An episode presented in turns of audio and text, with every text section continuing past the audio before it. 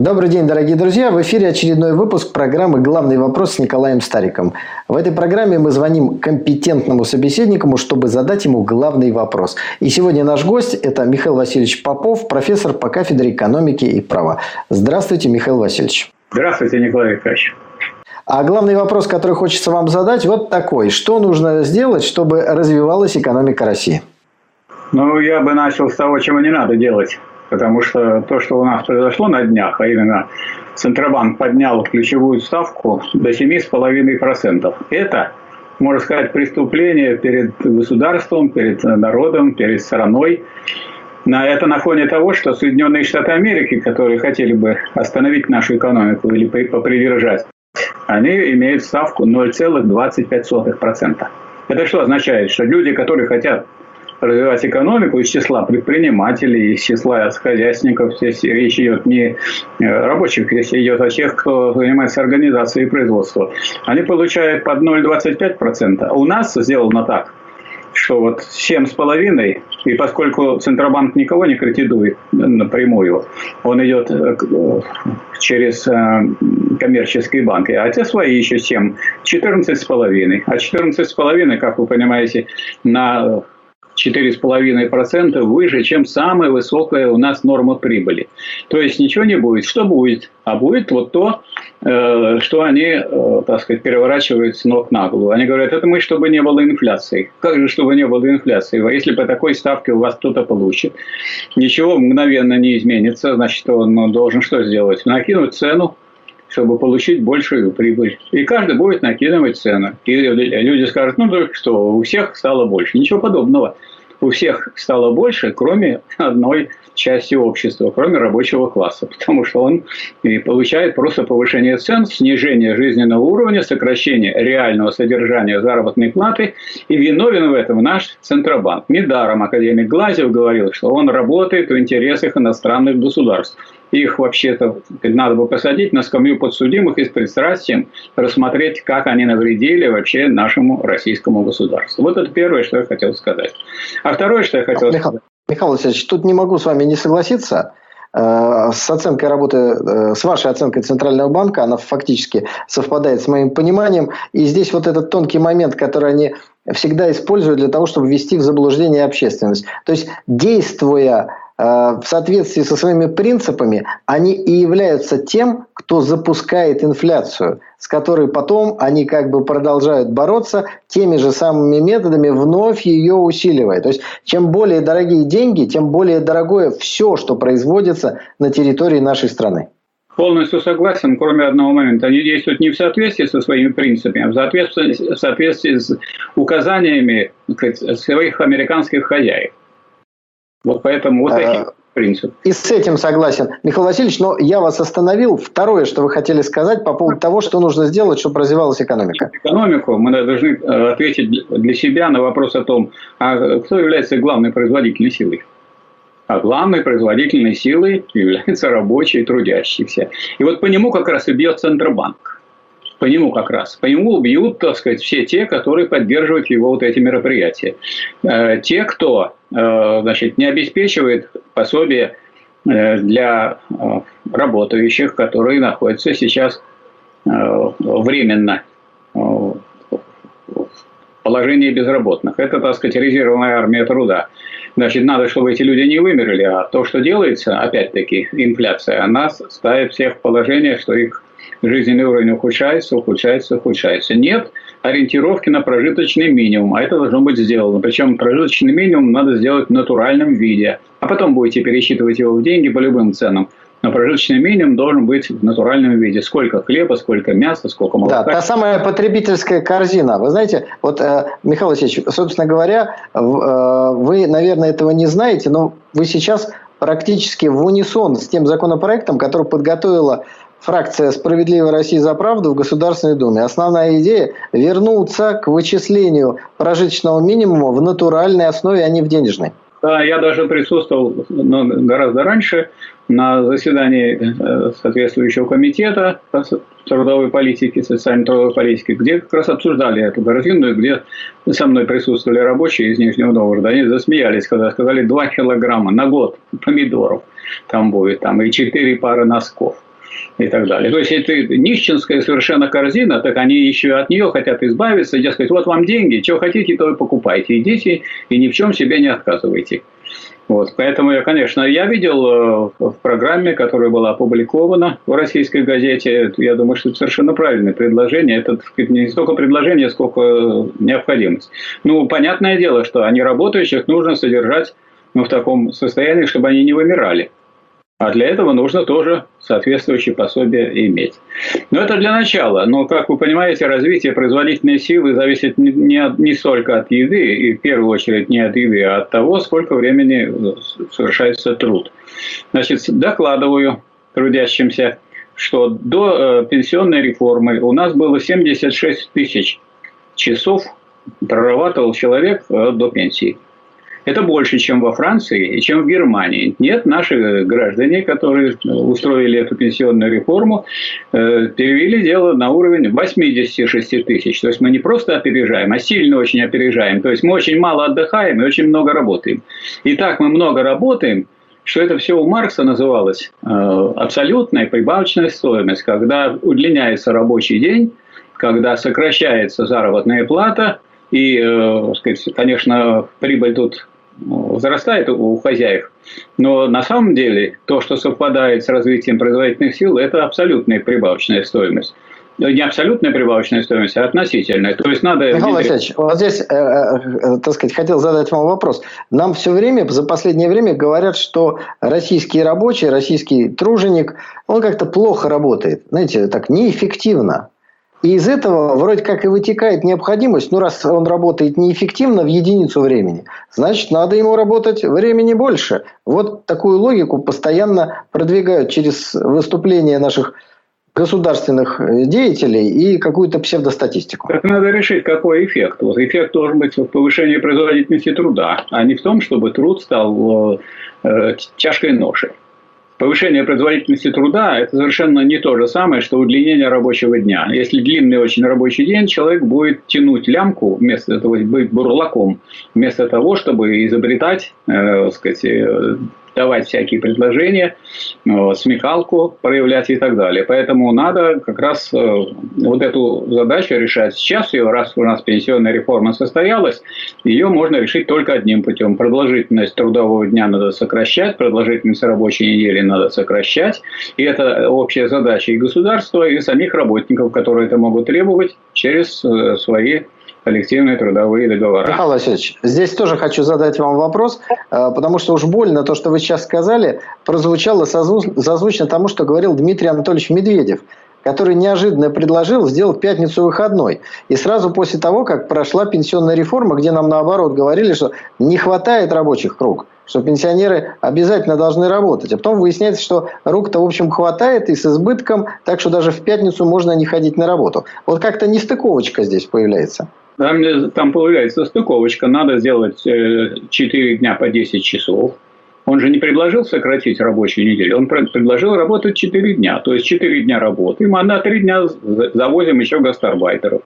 И тогда люди будут, так сказать, э, еще и в зависимости от кого-то другого и не в состоянии даже добиться какого-то своего улучшения.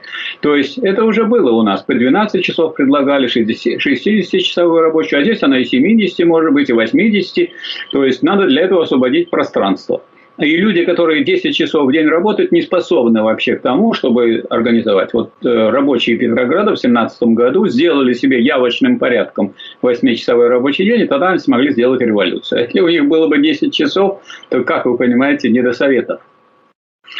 Так. Чем больше человек работает, тем меньше всякие глупости лезут ему в голову, да, думают те, кто пытаются таким образом изменить хронометраж работы? Нет, они столько, не, им не, нечем особенно думать, они безграмотны в этом отношении. Они гонятся за такой, так сказать, видной, очевидной такой выгодой, а, а то, что главным сейчас является научно-технический прогресс, но на всех столбах и заборах написано.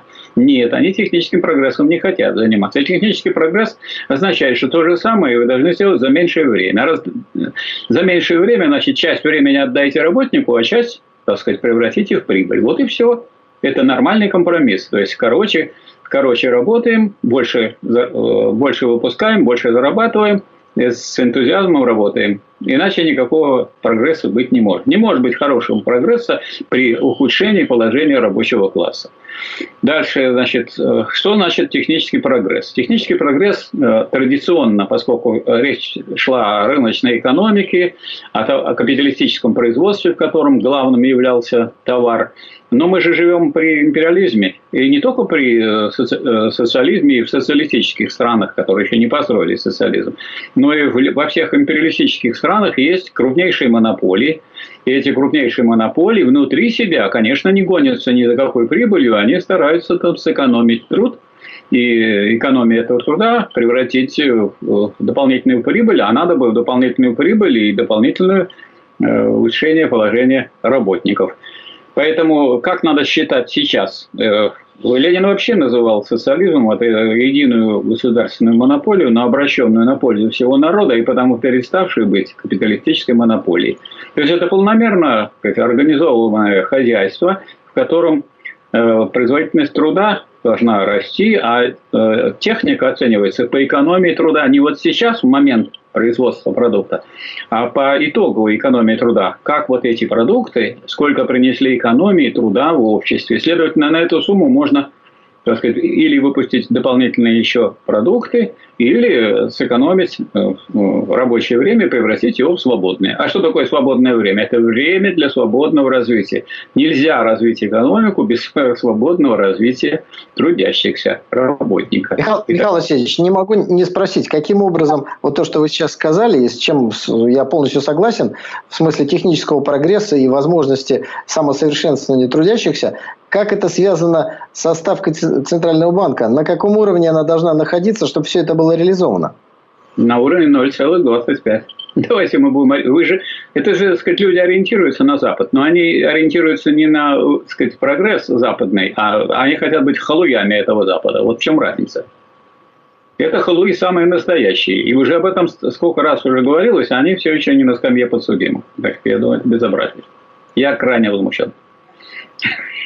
Следующий вопрос – это э, значит, как должна э, эффективность в монополии мериться. А у нас, между прочим, 70% э, государственная собственность. 70%. То есть у нас крупнейшая монополия, и внутри этой самой монополии полный разброд. Там все эти государственные предприятия, каждый плавает как какие-то шлюпки, какие-то бревна, какие-то клочки непонятные. Есть там крупные такие компании, большие корпорации вроде Ростехнологии, там Газпром, Роснефть и так далее. А в целом единства никакого нет и, и критерий нет. А критерий должен быть один – экономия труда. А экономия труда как вычисляется? Сколько труда сэкономит эта техника у тех, кто потребителем является? У потребителей, вот это надо уже совсем не рыночный, не рыночный подход. У потребителя этой техники, правильно? Вот когда бы А если это газ? А если это газ? То какой потребитель этой техники, что у него сэкономится? Вот он сейчас очень много сэкономит нашим гражданам, нашим потребителям в Европе. Давайте посчитаем, сколько сэкономим. И тем самым мы из этого будем делать выводы. И, следовательно, если мы э, получаем соответствующую экономию, мы больше производим не получаем, но мы должны еще э, иметь в виду ремонт, и мы должны еще обслуживание делать и так далее. Но надо смотреть по экономии труда. По экономии труда надо смотреть и за повышением квалификации кадров, которые вообще не занимаются сейчас. То есть, что значит повышение квалификации? Как бы на ваше место пришел подготовленный. Но если вас подготовят, то вы будете тем подготовленным, который на ваше же место и пришел. То есть, а в чем подготовленность? Чтобы вы эту обеспечили экономию труда для кого? Для всех потребителей той продукции, которую вы производите. Третий момент. Производство предметов потребления. Предмет потребления с ростом производительности труда. Что должно происходить с этим предметом? Цены должны снижаться. Если цены снижаются, вот, так сказать, э, все чувствуют. Если цены снижаются, идет прогресс. Если цены не снижаются, никакой прогресс не идет. Просто кто-то себе построил там мраморную где-то хижину э, на морях и э, подводную лодку которая спускается с яхты. Вот поэтому, безусловно, нужно вот по этой линии, по линии экономии труда идти, и это все входит э, в содержание трудовой теории потребительной стоимости, разработанной заслуженным деятелем науки, доктором философских наук Ильмеевым и доктором экономических наук Виктором Георгиевичем Долговым. И это надо применять. И, наконец, чтобы это было... Михаил Васильевич, Э, Михаил Ильич, сразу вопрос, а где можно с этой теорией ознакомиться? А вот есть такая у нас книга трех человек, даже две книги. Долгов, Ельмеев, Попов. Э, Выбор нового курса. 1991 год. Издательство «Мысль», 50 тысяч тираж так сказать, книжка нередкая, но так вот э, сразу ее не найдешь. Очень интересно. Год такой символичный. 1991 да. выбор нового курса. Там, по-моему, и выбрали курс, но вы, наверное, не этот предлагали, который в 91 году и Наш ответ, другие да, три да, деятеля придумали, да? На фамильцу, который выбрал курс на э, дефедерализацию, десоветизацию и так далее и декоммунизацию. Вот это наш ответ. И мы этот ответ повторили уже в другой книге «Уроки и перспективы социализма в России», 1997 год, издательство Санкт-Петербургского государственного университета. И эта книга сделана для, э, так сказать, к 80-летию э, революции. Вот там это можно прочитать. Есть еще одна книга «От закона стоимости к закону потребительной стоимости», в которой участвует и член Политбюро греческой компартии Елена Белла.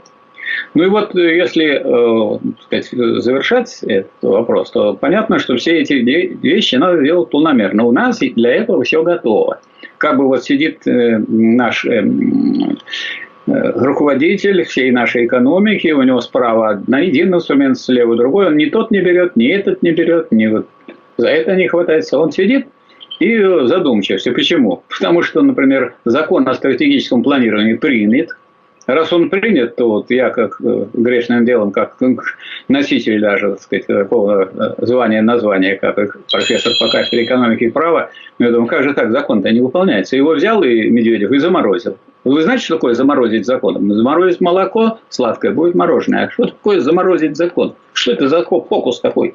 То есть эти люди совсем обнаглели в плане того, что они не делают то, что положено делать. Если принят закон, будьте добры, голубчики, выполняйте его. То есть надо запланировать все, что вы собираетесь сделать, а не играть с помощью этой самой э, ставкой ключевой на понижение, на ухудшение положения нашего народа и на развал экономики нашего государства. Вот что бы я хотел сказать. Михаил Васильевич, э, давайте подведем некий итог.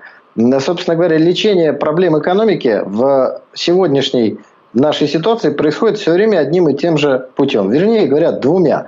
Поднятием ключевой ставки, что приводит к удорожанию всего и вся, и девальвации нашей национальной валюты, которая в итоге приводит ровно к тому же самому. Так, это же старый метод, помните, раньше был, если у вас что-нибудь заболело, ну, 200 лет отстегнем назад, что надо было сделать? Кровопускание. Кровопуск... Кровопускание. Вот у нас все время наши экономики, эти наши так сказать, управленцы делают кровопускание. Еще, причем говорят, ничего другого и нельзя было думать. Это люди, которые не квалифицированные раз и, и не квалифицированные, так сказать, э, под, под, э, я бы сказал, исполнители чужой воли, противоположные интересам нашего государства, общества и народа. Михаил Васильевич, спасибо большое. Вы нашли самую точную метафору, которая все объясняет. Эскулапы, кровопускание. И, знаете, возьмите стаканчик или там мисочку под кровь побольше, давайте сделаем ставочку повыше. В слезах и заключается лечение. Я помню еще тоже такой известный советский фильм. И последнее, так сказать, как бы э, вишенку на торте. Отдохнувший меньше работающий человек и хорошо, так сказать, поевший, он не является легкой добычей ковида. Ну, как вы собираетесь побороть ковид, когда вы делаете все для того, чтобы человек не смог вообще бороться против него? Вы его ставите в такое положение, что вот только что делать прививки и, так сказать, что-то еще. А что, других средств нет повышения и улучшения здоровья? Все их выбросили в помойку, что ли?